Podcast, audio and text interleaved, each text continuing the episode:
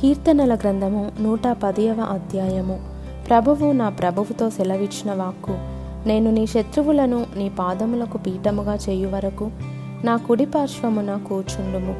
ఎహోవా నీ పరిపాలన దండమును సియోనులో నుండి సాగజేయుచున్నాడు. నీ శత్రువుల మధ్యను నీవు పరిపాలన చేయుము. యుద్ధ సన్నాహ దినమున నీ ప్రజలు ఇష్టపూర్వకముగా వచ్చెదరు. నీ యవ్వనస్తులలో శ్రేష్ఠులు పరిశుద్ధాలంకృతులై మంచు వలె అరుణోదయ గర్భములో నుండి నీ యొద్దకు వచ్చెదరు.